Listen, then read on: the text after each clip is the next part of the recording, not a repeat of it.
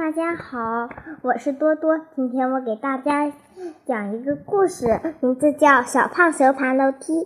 小胖熊是音乐小学一年级的学生，他特别喜欢唱歌，他走到哪里就把歌声带到哪里。小胖熊要搬家了，搬进一座很高很高的大楼，住在第一百层。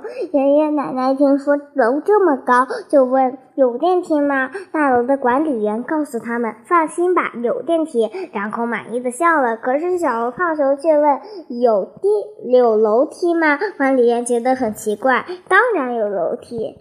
停了一下，管理员。又问小胖熊：“那么你要天天爬一百层楼吗？”小胖熊挺挺胸膛说：“当然爬。”他说到做到，真的天天爬楼梯。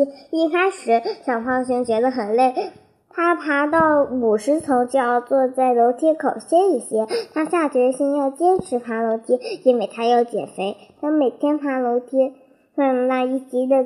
级的楼梯就像钢琴的琴键，好像踩上去就能发出声似的。就这样，小胖熊每天爬楼梯，就像踩着钢琴键一样，嘴里不停地唱着哆、来、咪、发、嗦、拉、西。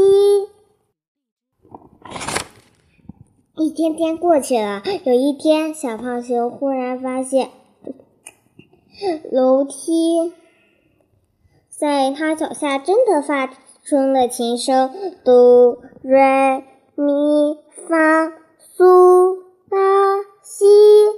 那这些激情的发现告诉了同楼住的小猴、小狗、小猫、小老鼠、小乌龟，大家一起爬楼梯。